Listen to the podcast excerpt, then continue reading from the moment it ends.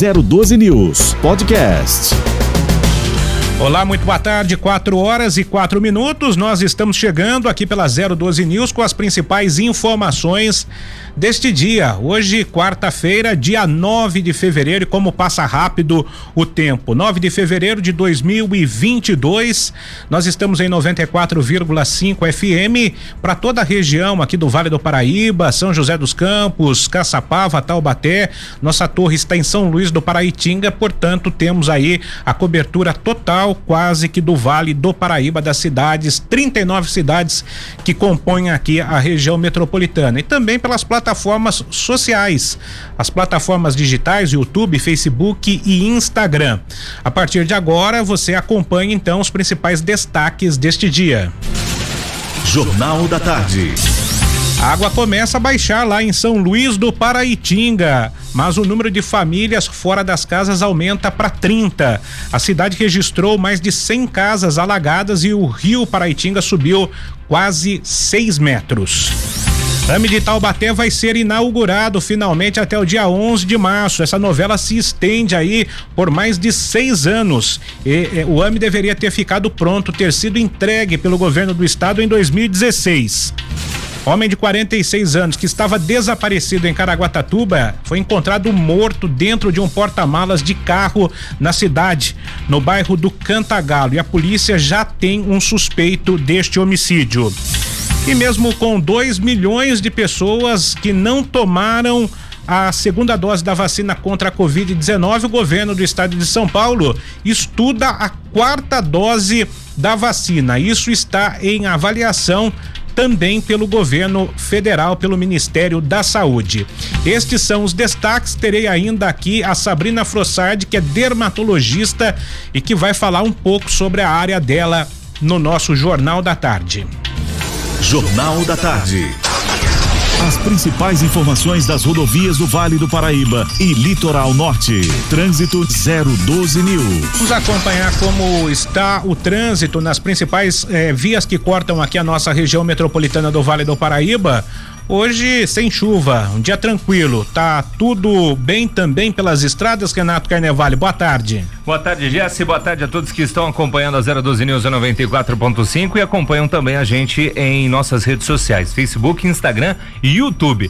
Bom, tudo tranquilo, viu, Jesse? Sem chuva e o motorista que trafega pela rodovia Presidente Dutra nesta tarde de quarta-feira vai fazer uma boa viagem nos dois sentidos, é o que informa a CCR Nova Dutra, tanto pela expressa quanto pelas marginais o motorista trafega bem, sem complicações e o trânsito vai fluindo bem. Caso você se depare com alguma ocorrência pela rodovia Presidente Dutra, o motorista pode nos informar. Você, ouvinte, pode também alertar a gente através do WhatsApp, que é o 99672 7677. Pela Tamoios, motorista que viaja em direção a Caraguatatuba, informações aí da Tamoios, trânsito fluindo bem, motorista que trafega é, sentido litoral e você que retorna do litoral aí pro vale, retorna para São José dos Campos, boas condições. A gente informa que o trecho de serra está ali com o sistema Pareciga, por conta das obras ali, obras é, de modernização ali da Tamoios, o motorista tem que ficar atento. Trecho de Planalto, o motorista passa por obras também ali próximo ao quilômetro 64.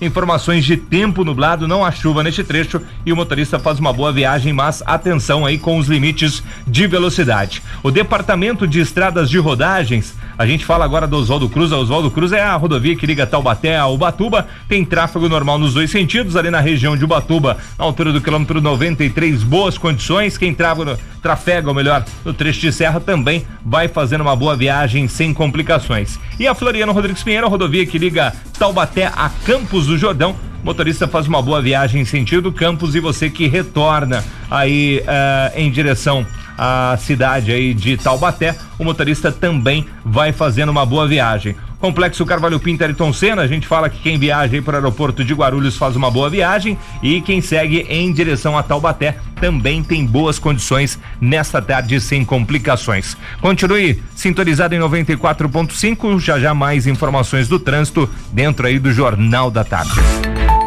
012 News Previsão do tempo. Olha, a expectativa é que o tempo não tenha grandes alterações, pelo menos até sexta-feira aqui na região metropolitana do Vale do Paraíba. Céu está encoberto, prenunciando chuva, mas não deve chover durante esta tarde, começo de noite aqui na região. As temperaturas ficaram em torno de 26 graus aqui no Vale do Paraíba no dia de hoje e nas próximas horas os, os ventos úmidos que sopram aí do mar favorecem o ingresso da umidade e o declínio das temperaturas. Quinta-feira será com sol, temperatura em elevação e no final da tarde também vai acontecer o mesmo cenário que ocorre hoje. Chuva aqui na região. Evidente que pode chover em áreas isoladas aí a qualquer momento, porque o tempo está muito instável ainda, tem muita umidade no ar, mas a tendência é que chuva precipitação forte, como ocorreu recentemente, somente na sexta-feira aqui no Vale do Paraíba e também no litoral norte.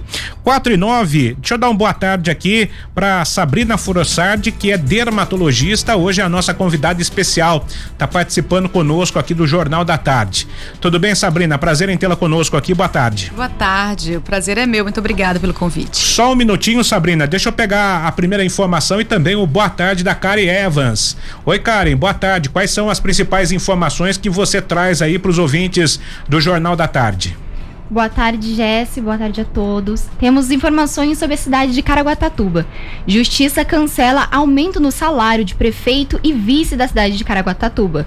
Foi determinada por liminar da Justiça a redução do salário do prefeito Aguilar Júnior do P PDB, seu vice Dr. José Ernesto do PDT e de seus secretários municipais. Esta ação da Justiça utiliza como base um questionamento do Ministério Público, ainda de 2021, sobre uma lei aprovada pelo Legislativo da cidade que previa o reajuste da remuneração para os cargos. O salário do prefeito, segundo a lei, passaria de R$ 14.928,34 para R$ 17.500 perdão, R$ 17.571,60 já em, em janeiro com reajuste.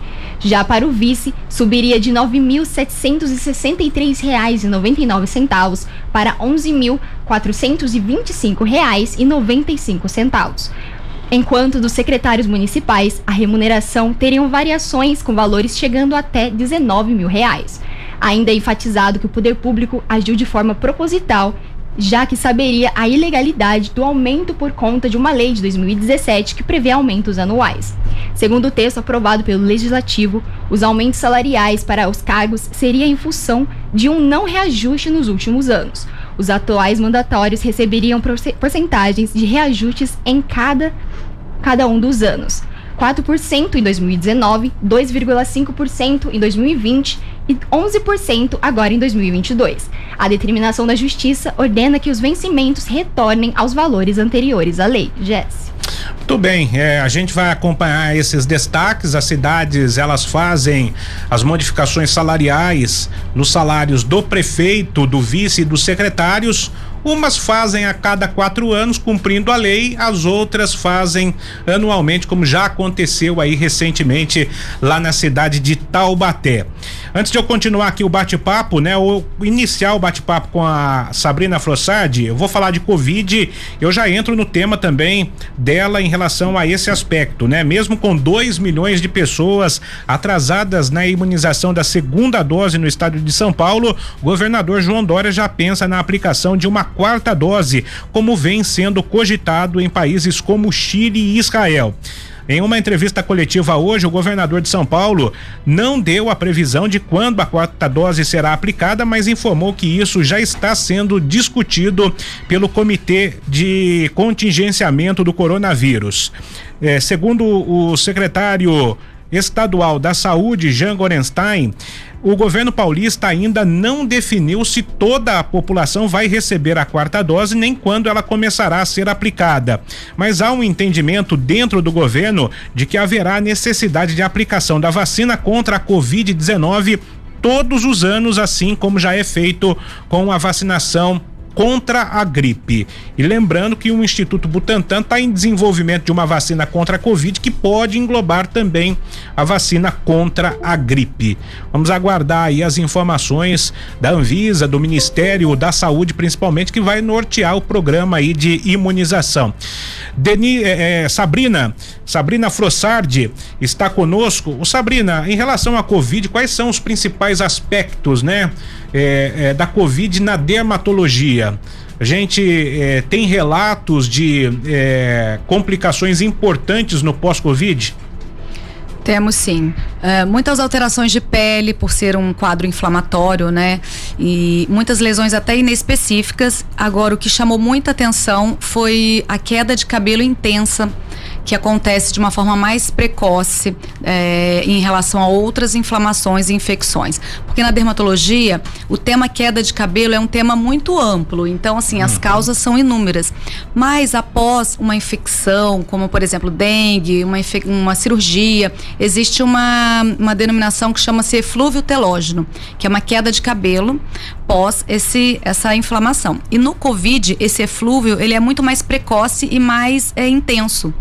Então, as pessoas, né, começaram a aparecer mais ou menos um mês, 40 dias depois da, da infecção pelo Covid, já apresentando uma queda de cabelo intensa, é, mais rápida e, e geralmente muito assustadas com essa perda, né? E quando se fala em queda de cabelo, é, na dermatologia, é, é, uma queda de cabelo definitiva ou você pode fazer um tratamento para que o cabelo seja, vamos dizer assim, restaurado? Com certeza. Existem várias causas de queda de cabelo. Esse eflúvio que acontece depois de um, de um processo inflamatório ou infeccioso, ele costuma ser autolimitado. Então, às vezes, até sem tratamento, ele se resolve sozinho. Mas com a ajuda do dermatologista, a gente consegue é, encurtar esse tempo de queda, melhorar o crescimento dos fios, né? E, e, já outros tipos de queda, como a calvície masculina e androgenética, o tratamento é diferente e geralmente a gente não tem uma cura, mas a gente consegue conter o processo aí ao longo dos anos. Legal. É, então, só para ficar claro, no caso da Covid, é, a, o cabelo volta a crescer. O cabelo volta. Uhum. Alguns casos muito intensos, essa perda pode demorar um pouco para ser recuperada. Então, por isso, com a ajuda do dermatologista, a gente repõe algumas vitaminas, loções capilares, a gente consegue acelerar esse processo, sim. Isso é muito importante. Então, se você está com queda de cabelo, teve aí queda de cabelo pós-Covid, saiba que você precisa aí, antes de mais nada, procurar informações e de repente procurar um profissional da área também, um dermatologista. Não vai colocando aí no cabelo qualquer produto que a situação pode ficar complicada, porque a gente tem muito isso daquilo. Mesmo. As pessoas têm muito da, daquela de, de auto se medicar, não é isso, Sabrina? Exatamente. Compra às vezes vitaminas, shampoos, loções capilares, né, que não estão indicados, às vezes pode até piorar o quadro. Você tem é, disso também no seu consultório, das pessoas que usaram um produto e acabaram complicando uma situação, principalmente na questão capilar? Capilar, temos é. sim. Uhum. Algumas soluções capilares é, tem, que ter, tem que ser usadas no momento certo. Uhum. Então, existem algumas substâncias indicadas para queda de cabelo, mas se você usa no momento errado, na fase errada dessa queda, pode até potencializar. E isso costuma assustar bastante os pacientes. Agora, é, vocês frisam bastante a importância de se usar o protetor solar. Queria que você falasse um pouco pra gente quais são os, os mitos e as verdades deste produto. Bom, o filtro solar realmente ele nos ajuda a combater os efeitos nocivos do sol que seria efeitos como envelhecimento, né, precoce e o mais grave, o câncer de pele, que começa a aparecer ao longo da vida pelo dano solar cumulativo, aquele sol que a gente já tomou desde a infância e a pele começa a mostrar isso daí depois de uns anos. É, mas o sol também não, não pode, não deve ser visto só como um vilão. Então a gente pode aproveitar o lado bom do sol, se expondo nos horários é, mais tranquilos e com proteção solar. O fotoprotetor ele ajuda bastante a conter esse processo. Agora, a, o fator é, do, do protetor solar ele vai variar de pessoa para pessoa, é isso? É, ele varia principalmente de acordo com o grau de exposição solar de cada paciente, né? Mas em geral, um fator entre, entre 30 e 60 é um coringa aí para todo mundo uh, usar e se proteger sim. E, e quando que a pessoa pode tomar o sol sem se preocupar com o protetor solar ou não pode? O ideal é usar protetor sempre, porque ele minimiza o dano. Tá? Mas ele não protege 100%. Então ele filtra aqueles raios mais nocivos. Então o ideal é que o paciente, todo mundo use todos os dias, inclusive nos dias nublados também. Isso é importante porque os raios ultravioletas, né, é, são aí os raios responsáveis por causar as doenças, não é? Sim. E tem como a gente tirar alguns benefícios também da exposição solar, é, tomando alguns minutinhos de sol para efeito de síntese da vitamina D. Isso. Mas a gente não precisa se expor por grandes, é, por muito tempo, né? Grandes períodos. Bastam 10 a 15 minutinhos por dia. E em geral, o que o pessoal às vezes faz confusão é que o horário melhor para síntese da vitamina D é justamente entre 10 da manhã e 15, naquele horário do sol mais forte. Uhum. Então o paciente tem que se expor pouquinho é, e pode proteger o rosto. Basta um antebraço, as pernas, né, expostas, que que se caso esse paciente ainda assim tenha uma deficiência de vitamina D, a Sociedade Brasileira de Dermatologia ela não indica é, o sol como fonte principal. Aí deve ser complementado com a vitamina D oral, que é muito segura. É um detalhe importante: quem usa protetor solar e pega o sol para complementar a vitamina D, está precisando de um pouquinho ali sem necessariamente fazer o uso oral dela. É, essa pessoa que passa o protetor solar, ela vai é, é inibir a entrada da vitamina D no corpo, no, organi no organismo? Sim, o protetor vai inibir no local que ele for aplicado. Então, se o paciente proteger o rosto, ele vai continuar sintetizando a vitamina D pelo resto da exposição solar no corpo.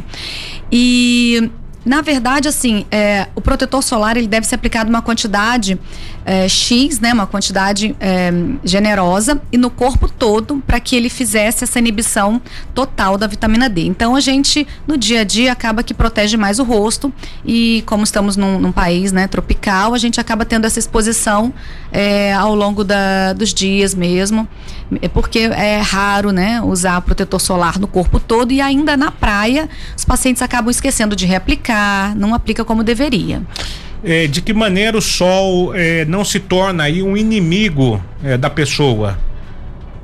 Então, se, se você tiver uma rotina de aplicar o protetor solar todos os dias, mesmo no, no, nos dias nublados, né?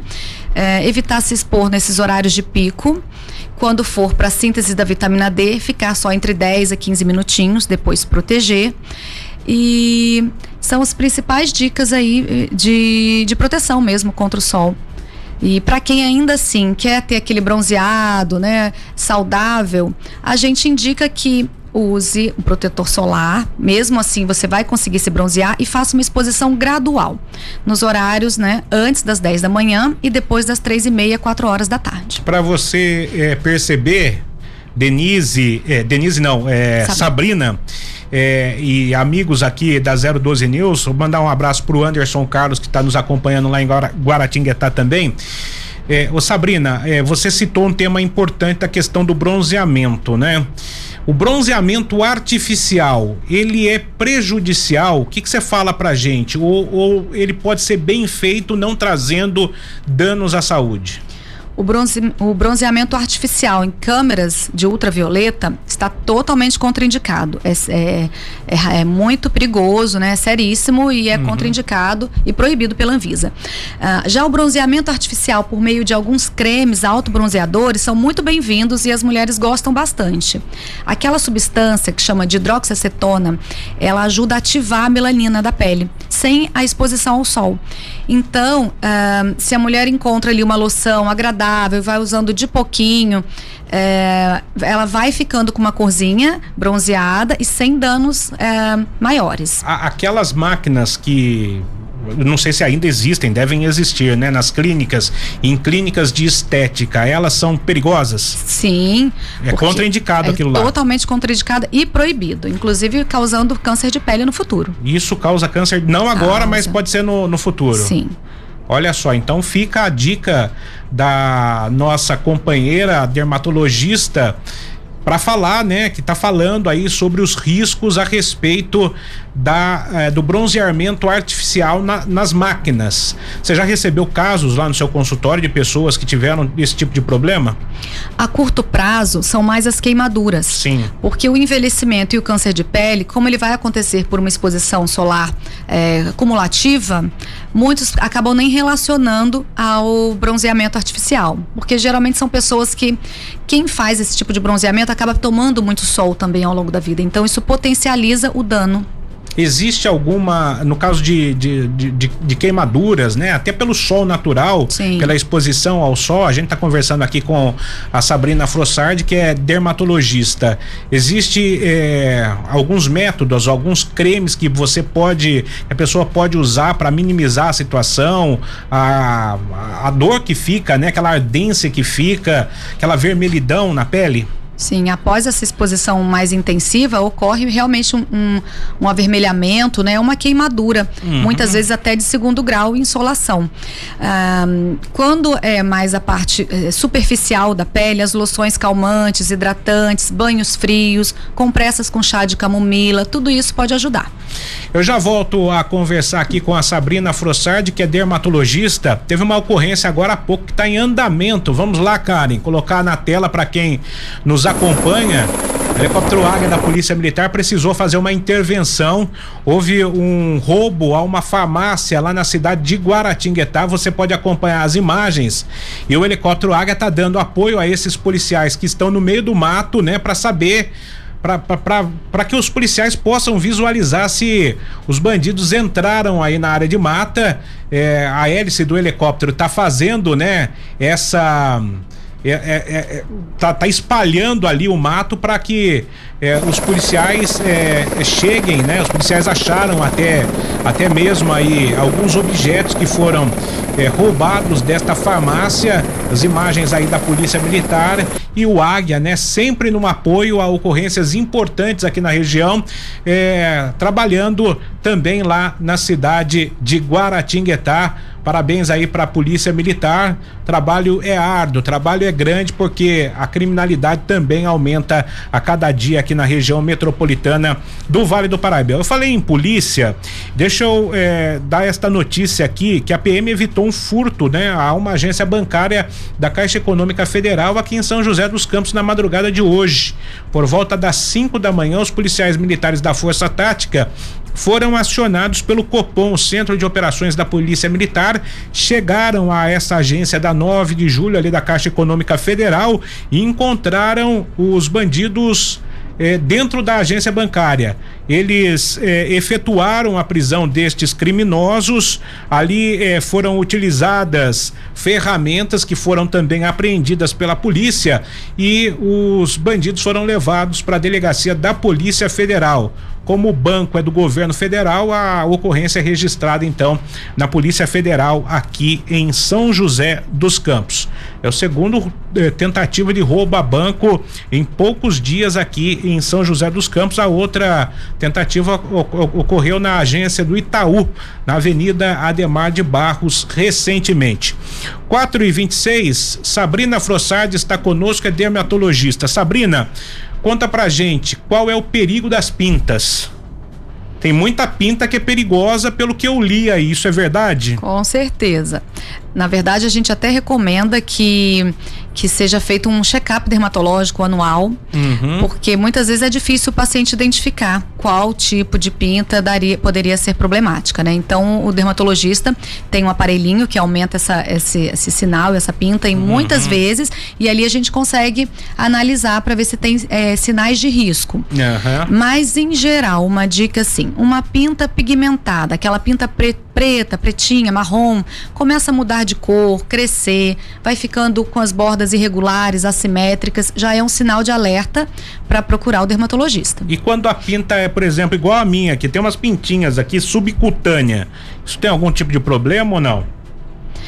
Então, aí a gente tem que analisar. Uhum. Quando geralmente são essas todas da mesma cor, provavelmente sardas, né? Uhum. Que são aquelas manchinhas de sol, são benignas. São benignas. Uhum. Muito bem, ó. É uma, a pinta é, então, uma causa de câncer também. Leva, pode causar câncer. Inclusive, as, os sinais, mesmo aqueles que a gente tem desde o nascimento, eles podem se transformar e podem virar um câncer de pele, que daí não é um câncer de pele causado pelo sol. É um câncer de pele até mais grave, grave que é o melanoma. É, é muita gente pensa que é, o câncer de pele ele é um câncer fácil de se tratar. Queria que você falasse sobre isso e me corrija se eu estiver errado. O câncer de pele é o câncer que mais mata no Brasil? É, sim, está entre os, um dos primeiros. Porque, uhum. na verdade, é o seguinte: existem dois tipos de câncer de pele. Os uhum. cânceres de pele causados pelo sol, o dano solar crônico, que é o baso celular e o espino celular, que raramente tem uma expansão.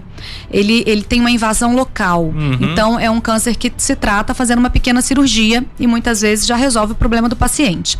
Já o câncer de pele melanoma seria o mais maligno de todos. Esse sim, se não for retirado a tempo, ele pode ter disseminação pela corrente sanguínea e atingir outros órgãos, como até o cérebro. Esse câncer. Esse é mais grave. Esse câncer melanoma, ele é também provocado pelo sol? Esse não tem origem na exposição uhum. solar, ele tem mais origem genética. A genética. E o tratamento, como que ele é feito? Aí depende do estágio do, do melanoma. Uhum. Quando é o melanoma in situ, localizado, que a gente chama, é, a retirada cirúrgica já resolve o problema. É fácil identificar o câncer de pele? Ou pelo menos a, o indício de que a pessoa está com câncer? Para o câncer, para o, câncer de pele, né? É. Para o dermatologista, sim. Uhum. Mas por isso que eu sempre oriento os pacientes assim: observem suas pintas, se começou a mudar, uh, coçou, sangrou, cresceu, aí retorne antes ao dermatologista. Geralmente o melanoma surge pelas pintas? Ele pode surgir desde o início, já sendo melanoma, uhum. ou ele pode vir de uma transformação de uma pinta pigmentada benigna uhum. para o câncer. Muito bem, olha que assunto interessante que a gente está tratando aqui com a Sabrina Frossard, dermatologista, e que volta é, a falar mais sobre o, te, o tema da dermatologia proteção à pele. Daqui a pouquinho a gente vai para o intervalo e já já retornamos. 4 e 34 estamos de volta aqui com o Jornal da Tarde pela 012 News. Hoje eu estou recebendo aqui a Sabrina Frossardi, que é dermatologista. Maria Fernanda, lá de Taubaté, está perguntando aqui eh, para a senhora a interferência do anticoncepcional é, na pele, ela existe e o que, que pode ser feito? Realmente interfere na pele tanto para o lado bom quanto para o lado ruim. Hum. Então, o anticoncepcional em muitas mulheres pode desencadear o aparecimento de manchas, como melasma, mas ao mesmo tempo também pode ajudar a controlar quem tem tendência à acne e oleosidade. Então, uhum. por isso tem que ser visto todo o custo-benefício aí. É, um detalhe, limão pode causar mancha na pele? Pode sim. Como é que funciona isso? É muito arriscado. Uh, o ácidozinho contido uhum. ali na, no limão, ele em contato com o sol, ele produz um efeito que é, é, de queimadura na pele, chamado fitofotodermatose. Uhum. Então, dependendo do grau de exposição, pode levar a bolhas, né?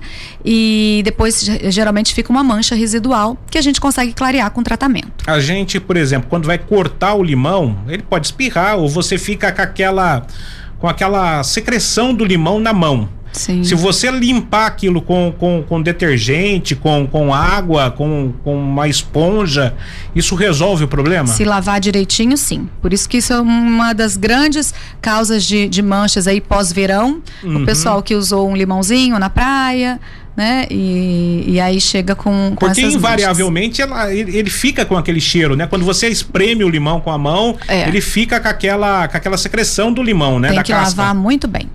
Então, ó, preste atenção, lave muito bem então a sua mão se você utilizar o limão.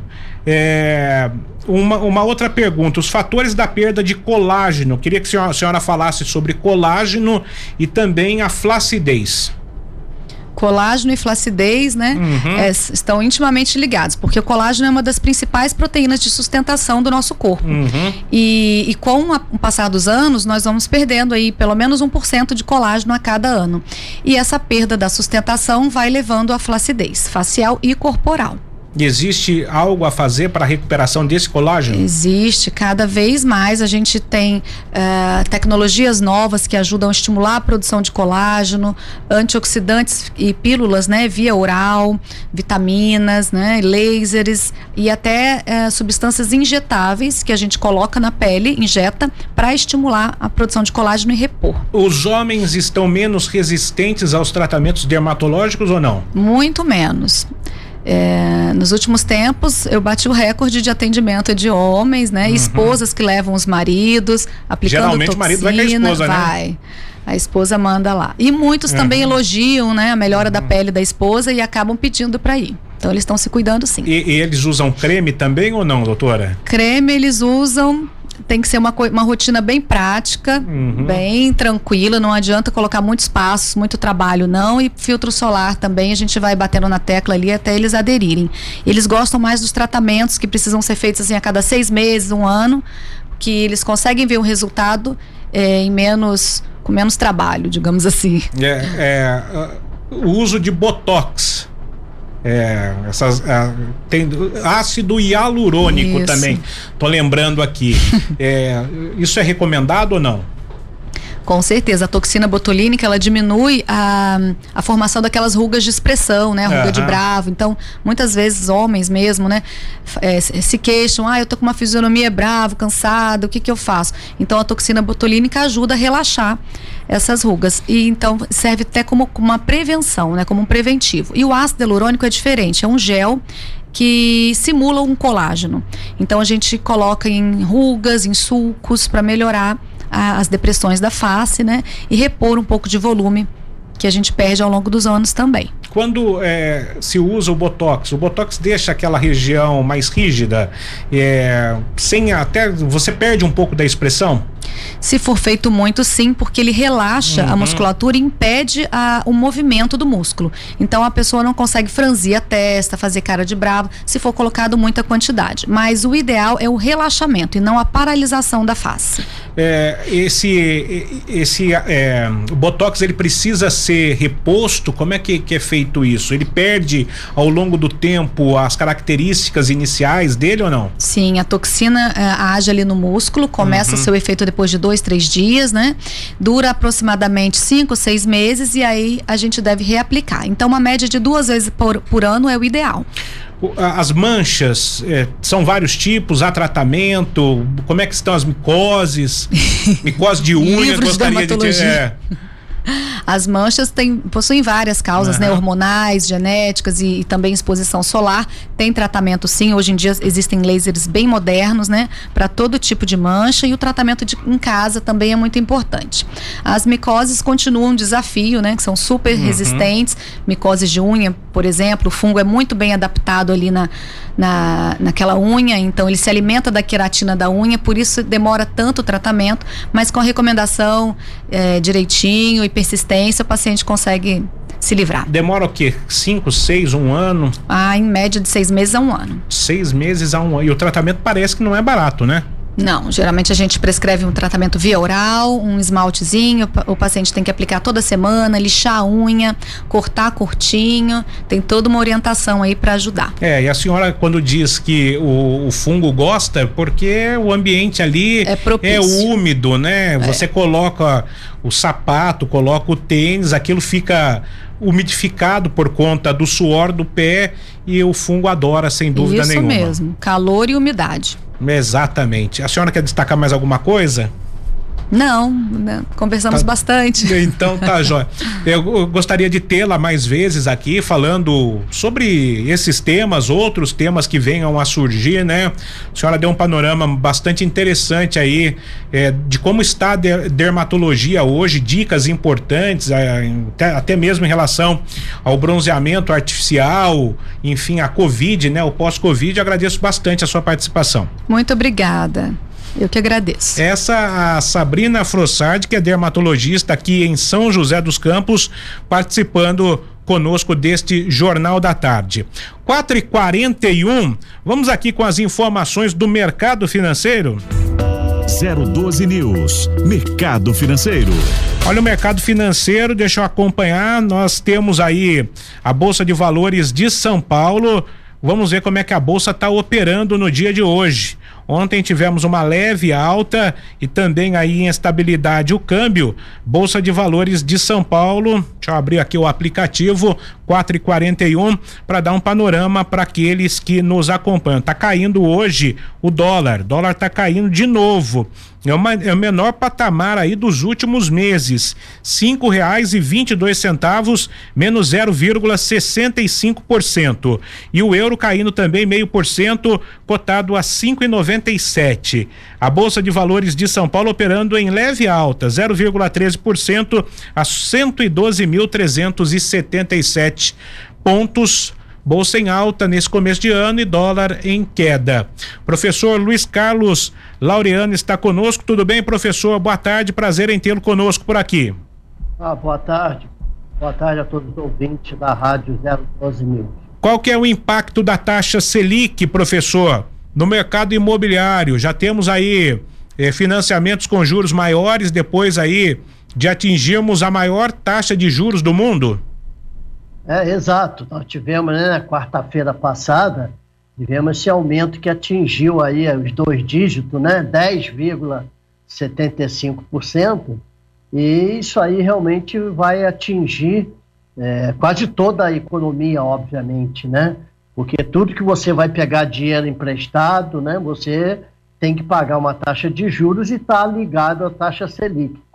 E aí me preocupa bastante a construção civil, né, o mercado, os empreendimentos imobiliários, porque é na construção civil, Jéssica, que a gente consegue dar emprego para aquelas pessoas mais carentes que não têm instrução e que, infelizmente, no Brasil ainda é alto, né? O nível de analfabeto, de pessoas que têm pouca instrução, é muito alto. E a construção civil ela é muito importante porque ela vai dar emprego para essas pessoas. Não é? é lógico que a indústria é melhor no sentido de ter um salário mais alto, obviamente, né? Mas, é, mas só que na indústria exige que você tenha uma certa, né, um, um nível um pouco mais elevado de segundo grau ou, ou, uma, ou um curso superior. Agora a construção civil não. Então por isso é que choca bastante esse aumento da taxa Selic, porque, obviamente, que a Constituição Civil ela já tem o aumento do INCC, que é o Índice Nacional de Custo da Construção. Então, aumento de é, tijolo, cimento e, além disso, tem esse custo aí agora do aumento do juro. Então, somando isso tudo, é, vai ficar muito complicado, não só para quem constrói, para quem compra porque as pessoas que vão de empreendimento imobiliário é, são muito altos, o custo é muito elevado. Então, eles também têm que pegar dinheiro emprestado para começar a construir. E aí, com o aumento da taxa Selic, vai aumentar os juros, ele vai jogar isso no preço. E a pessoa né, que quer comprar um imóvel, que tem né, a sua, o seu sonho, o sonho de todo mundo da casa própria, vai aumentar também. Quer dizer, então, é, essa taxa Selic realmente é, prejudica é, bastante esse setor imobiliário. E sem falar na, na questão da Minha Casa Minha Vida, que agora, né, agora é Casa Verde e Amarela, aonde que nós temos um déficit muito grande imobiliário, né? Nós temos aí é, 6 milhões de famílias, quer dizer, atinge 24 milhões de pessoas, porque 6 milhões de famílias, normalmente, em média, quatro pessoas por famílias, então a gente tem um déficit aí muito grande aí só na área urbana, né? Então, isso aí vai dificultar mais as pessoas ter a sua casa própria, as pessoas que é, mais carentes também da sociedade financeiramente, vai ter que continuar pagando, pagando aluguel. Quer dizer, aluguel que é um dinheiro que não tem retorno, né? É um dinheiro, não é jogado fora, você está usando, mas é um dinheiro que não tem retorno. Então vai ficar mais difícil porque esses juros também, teoricamente, vai aumentar. A Caixa Econômica, o governo, é, vai ter que aumentar, porque ele está atrelado à Selic, né? Então, por isso é que eu, é, é, essa taxa Selic, ela mexe com todo mundo, né? Então você vai comprar, pegar qualquer coisa financiada agora, tudo é a taxa Selic que fez com que esses juros que você vai pagar eh, vai aumentar. Então agora importante, né, professor, ressaltar o seguinte: os juros, pelo menos aí dos bancos é, do governo, ainda não foram é, realocados, né, para um patamar superior àquele que era praticado. E não me falha a memória, embora eu possa estar, eu posso estar muito enganado aqui, mas é, para esses financiamentos de casas populares, o governo está aplicando na Caixa Econômica Federal uma taxa de 4,5%. É, então, quem quer comprar casa, imóvel, tem aí uma renda mesmo que ela não seja tão alta, é preciso correr então para não é, é, pegar um juro um pouco maior ali na frente, né? esses juros que você falou é para quem ganha até dois mil reais. Perfeito. A renda familiar de dois mil reais, tá? Ok? Uhum. Aí para dois mil até quatro mil, aí já sobe um pouquinho para quase cinco. E ah, é de quatro mil até sete mil, aí está em torno de 7%. Tá, tá compensando então, né, professor? É, não, não tenha dúvida. Eu sou sempre a favor é, de pegar, quem puder pegar esse financiamento, que independente com o aumento que vai ter ou não é, com a da taxa Selic, sempre compensa, né? Sempre compensa que é um juro mais baixo, tá certo? Agora, o ideal seria o quê? Comprar à vista, mas é um valor muito alto, né? Para as pessoas comprarem à vista. Então tem que ser é, financiado. A não ser que alguém queira né, não comprar. Também pode ser muito interessante, né, o Jesse, por Hoje exemplo, em dia tá muito na moda essa questão. Ah, não compre a casa porque você pode fazer um investimento. Vamos supor, tô pegando um investimento aqui de 160 a 200 mil reais, que seria aí a faixa do programa Casa Verde Amarela. É, se você investir 200 mil reais hoje, com a taxa de juros que nós temos, você vai receber dois mil reais por mês. Tô pondo aqui taxa de juros de 1% ao mês. Mas hoje encontra-se taxa de juros um pouco maior do que 1% na renda fixa. Então dá dois mil. Por dois mil dá para alugar uma casa legal, né, professor? E ainda ficar com dinheiro. Não, não é verdade, mas eu tô. É, na verdade, eu estou falando para aquelas pessoas que não têm dinheiro. Né? Claro, né? claro. O problema é uhum. é esse. Então, vamos supor, você comprar uma casa, você paga aluguel. Vamos dizer, você paga 500 reais de aluguel. E você, para comprar a tua casa própria, tu vai ter que dar uma entrada. Isso. Porque o financiamento é só 80. Então vamos supor que você tenha 50 mil. Aí que eu digo para você, se Sim. você pegar esses 50 mil, aplicar, e vamos dizer que a prestação da casa fosse 1.200, você pegar, você está pagando 500 de aluguel, pegar os 700 e aplicar todo mês, aí é interessante. Aí daqui a 10 anos você vai poder comprar tua casa própria à vista, não é? é? Quer dizer, com preço bem melhor. Então, nesse sentido, existe estudo que fala que é preferível você manter a casa alugada e guardar o dinheiro do que comprar agora, entende? Mas aí, o problema é que, você, se você fica na casa, a casa é alugada, você não pode fazer uma reforma, você não pode fazer umas coisinhas na casa, entende? Isso. Além do sonho da casa própria. Porque se você fizer alguma coisa, você não pode cobrar do proprietário, vai ficar pro proprietário depois, né? Então, por isso que eu acho que o sonho da casa própria acho que é muito legal. Então, por isso que preocupou, por isso que eu falei nesse assunto que é muito importante que as pessoas tomarem cuidado, porque está mais caro para comprar. É, não, tá mais caro para comprar e pode ficar o juro mais caro ainda, né? Com a taxa Selic. Por enquanto, os bancos estão praticando. É que a Caixa jogou o juro lá embaixo para obrigar os, as outras instituições bancárias a fazerem o mesmo. Então, se a Caixa não aumentar, o juro deve ficar aí nesse patamar, não é, pro, professor? É, essa é, é uma, é uma estratégia que já foi feita anteriormente, que agora também está sendo feita. Então, é uma estratégia para os outros não subirem, concordo, né? Mas só que tem que você ter uma outra fatia do mercado que a Caixa não entra. E essa vão, eles vão aumentar, não tenha dúvida. Com certeza. Professor, obrigado pela participação. Até sexta. Até sexta, se Deus quiser. Um abraço aí para todos. Esse o professor Luiz Carlos Laureano conosco, 4 e 51 Deixa eu passar aqui com a Karen Evans. Karen, tem mais algum detalhe a respeito das informações aqui do Vale do Paraíba? Temos sim.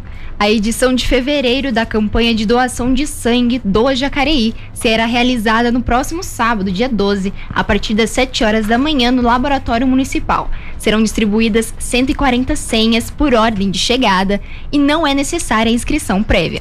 O Doa Jacareí é uma parceria com o Banco de Sangue de São José dos Campos e tem como objetivo incentivar, valorizar e também ampliar a captação de sangue em Jacareí.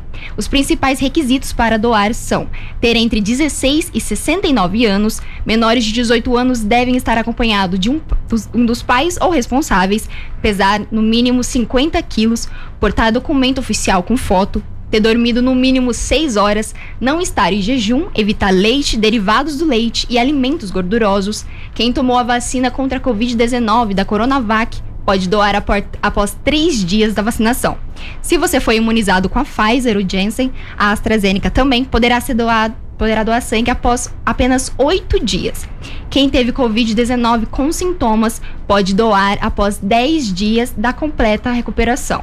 Se teve Covid e não teve sintomas, pode doar também depois de 10 dias após a data da realização do teste. Pessoas que tiveram contato com alguém infectado com a Covid-19, desde que não tenha apresentado sintomas, podem doar após 7 dias. Muito bem, Karen, daqui a pouco mais informações. Olha, um homem desaparecido foi encontrado morto dentro de um porta-malas de um carro em Caraguatatuba. A localização da vítima aconteceu ontem por volta de 7h40 da noite em uma das ruas da estrada ali Cantagalo, do bairro Cantagalo. O homem de 46 anos encontrado morto estava desaparecido desde domingo. Os policiais civis chegaram ao local com base em uma denúncia anônima e encontraram um homem amarrado amarrado e com sinais de agressão no porta-malas do veículo. O corpo da vítima foi levado para o Instituto Médico Legal e a polícia já tem um suspeito do crime, mas ninguém foi preso ainda. Tomara que a polícia chegue a estes criminosos ou a este criminoso. Vamos com informações da política? 012 News Política. Fernando Antunes está animado hoje quer comentar. Falou, deixa eu comentar aí, tem assuntos polêmicos, assuntos pertinentes à campanha eleitoral, à pesquisa, mas talvez o assunto mais polêmico tenha sido do Monarque com a presença do deputado federal Kim Kataguiri. O que você fala sobre esse assunto, Fernando? Boa tarde. O que é democracia? Liberdade de expressão. São alguns conceitos difusos na democracia, as principais características são soberania popular, da democracia representativa e participativa, um Estado constitucional, ou seja, que possui uma Constituição que emanou da vontade do povo e um sistema de garantia dos direitos humanos. Todo indivíduo tem direito à liberdade de opinião, de expressão, o que implica também o direito de não ser inquietado pelas suas opiniões e o de procurar de receber, de difundir suas ideias sem consideração de fronteiras, informações e ideias por qualquer meio de expressão. Agora, a, a liberdade de expressão também encontra limite quando se trata de discursos de ódio que incitam a violência ou a agressão. Qualquer cidadão pode expressar suas ideias, por mais absurdas, estapafúrdias que sejam. Porém, ter liberdade não é ser livre e sem consequências. Eu não sou livre para andar pelado por aí, mas eu posso fazer. Eu não sou livre para matar pessoas, mas eu posso matar. Eu não sou livre para ser nazista, mas eu posso ser. Cada qual com suas consequências, mais graves ou menos graves. Defender o nazismo é um absurdo, é crime. E todo crime tem o seu julgamento e a sua pena. O que eu quero trazer à discussão é o seguinte: condenamos a fala do monarque no Flow. Temos que achar um absurdo, é evidente. Ele errou, deve ser punido por isso. Mas nós temos o direito de falar, desde que arquemos com a consequência, que pode ser a prisão, a pena de morte em alguns países, ou outros tipos de pena, dependendo da gravidade do que se fala. Quem tem o microfone na mão deve ser responsável Por mais que se tenha o direito, é preciso ter ética, ter moral, ter respeito. É o mínimo que se espera. Nazismo é crime por essência. Quem o comete deve ser responsabilizado pela lei. Quem quiser falar algo criminoso, que fale, mas que se aguente a consequência. Tá assinado embaixo, Fernando. Concordo plenamente com, a, com as tuas palavras. E um outro detalhe, né, Fernando? Agora, caindo mais aí pro lado das pesquisas eleitorais, que já são divulgadas aos montes, e vai ser assim se não houver nenhuma alteração por parte do Tribunal Superior Eleitoral até as proximidades das eleições. A pesquisa Quest Genial está apontando aqui Lula com 45%, Bolsonaro com 23%, Ciro e Moro com 7%. Qual a leitura dessa pesquisa, Fernando? Jesse, é, o, a intenção de voto ela é importante, mas não é o mais fundamental, o mais relevante para a gente analisar no momento. Algumas considerações dessa pesquisa divulgada hoje. A região norte e a região nordeste apontam um aumento significativo na avaliação ruim e péssima do governo Bolsonaro. No norte, saltou de 42 para 46 e no nordeste, de 56 para 61. A pesquisa tem margem de erro de dois pontos. Quem ganha até dois salários mínimos no Brasil, esse público teve um aumento acentuado também na rejeição ao governo, passou de 52 para 57. O modo como o governo Bolsonaro combate a inflação ele é rejeitado por 80% das pessoas. Para um efeito de comparação, quando o tema é pandemia, a rejeição é 65%. Economia, desemprego e fome são os temas que os brasileiros estão mais preocupados neste momento. A famosa frase do, do marqueteiro, do Bill Clinton, lá no, na, no início da década de 90, o James Carville, ele falou o seguinte: é economia, estúpido. Essa frase dele marcou bastante até hoje, porque era um efeito para ele conseguir explicar para as pessoas por que, que o, o, Bill Clinton estava vencendo a eleição contra o George Bush pai. O George Bush, nessa época nos Estados Unidos, ele tinha como principal bandeira a Guerra do Golfo, né? o nacionalismo. Só que a economia dos Estados Unidos não ia bem. As pessoas é, estavam com dificuldades financeiras. E ele soltou essa frase. É, é a economia, estúpido. É a economia que está fazendo com que as pessoas votem no Bill Clinton. E essa relação tem muito a ver hoje com o que a gente vive no Brasil. Né? Temas como combate à corrupção e o medo do comunismo petista né, não faz mais sentido ao brasileiro. Não é o tema principal. Isso não tem mais sentido quando se passa fome, quando fica difícil de pagar conta, quando se está desempregado ou na iminência de você perder o emprego e saber da dificuldade que vai ser encontrar outro. Regiões mais pobres do país, como eu disse no início, como o norte e o nordeste, estão com esse sentimento muito mais aflorado e, por consequência, é onde cresce a avaliação negativa do governo Bolsonaro. Né? Essas duas regiões apontam um crescimento acima da curva da margem de erro, mas outras regiões o índice também é alto, inclusive é alto no centro-oeste, onde houve queda na rejeição mas o dado ainda está acima de 40%. O próximo presidente vai ser aquele que melhor conseguir a empatia deste eleitorado, apresentar ações claras, ações objetivas e o principal, ações de fácil entendimento das pessoas. Não adianta vir com, com ideias mirabolantes, as pessoas precisam entender o que esse candidato está dizendo para esse sentimento que as pessoas têm hoje. Ser o pai da vacina, como pretende ser o Dória, aplicar uma justiça social, como fala o Moro, ou ser rebelde, como fala o Ciro, isso não vai adiantar absolutamente nada na eleição deste ano. O Bolsonaro, com o Auxílio Brasil e usando o cargo para se comunicar e agir com essas pessoas, é quem tem mais condições de enfrentar o Lula, que é o grande representante desse sentimento das pessoas. Não à toa o Lula lidera a pesquisa com possibilidade até, segundo o cenário de hoje, de ser eleito, inclusive, no primeiro turno. Isso mostra uma total incompetência de narrativa desses, desse grupo da chamada terceira via, que mesmo num cenário ruim para o Bolsonaro, onde é extremamente rejeitado, as pessoas rejeitam o governo dele, esse grupo não consegue sobressair. porque não fala com as pessoas, não tem empatia com o problema da população brasileira. E, por mais incrível que pareça, Bolsonaro, com toda a rejeição, é hoje quem melhor pode enfrentar o Lula no segundo turno da eleição deste ano. Valeu, Fernando. Obrigado pela participação. Cinco horas em ponto. Tá vindo aí o Renato Carnevale com as informações do Trânsito News. O Jornal da Tarde fica por aqui. Voltamos amanhã. 012 News Podcast.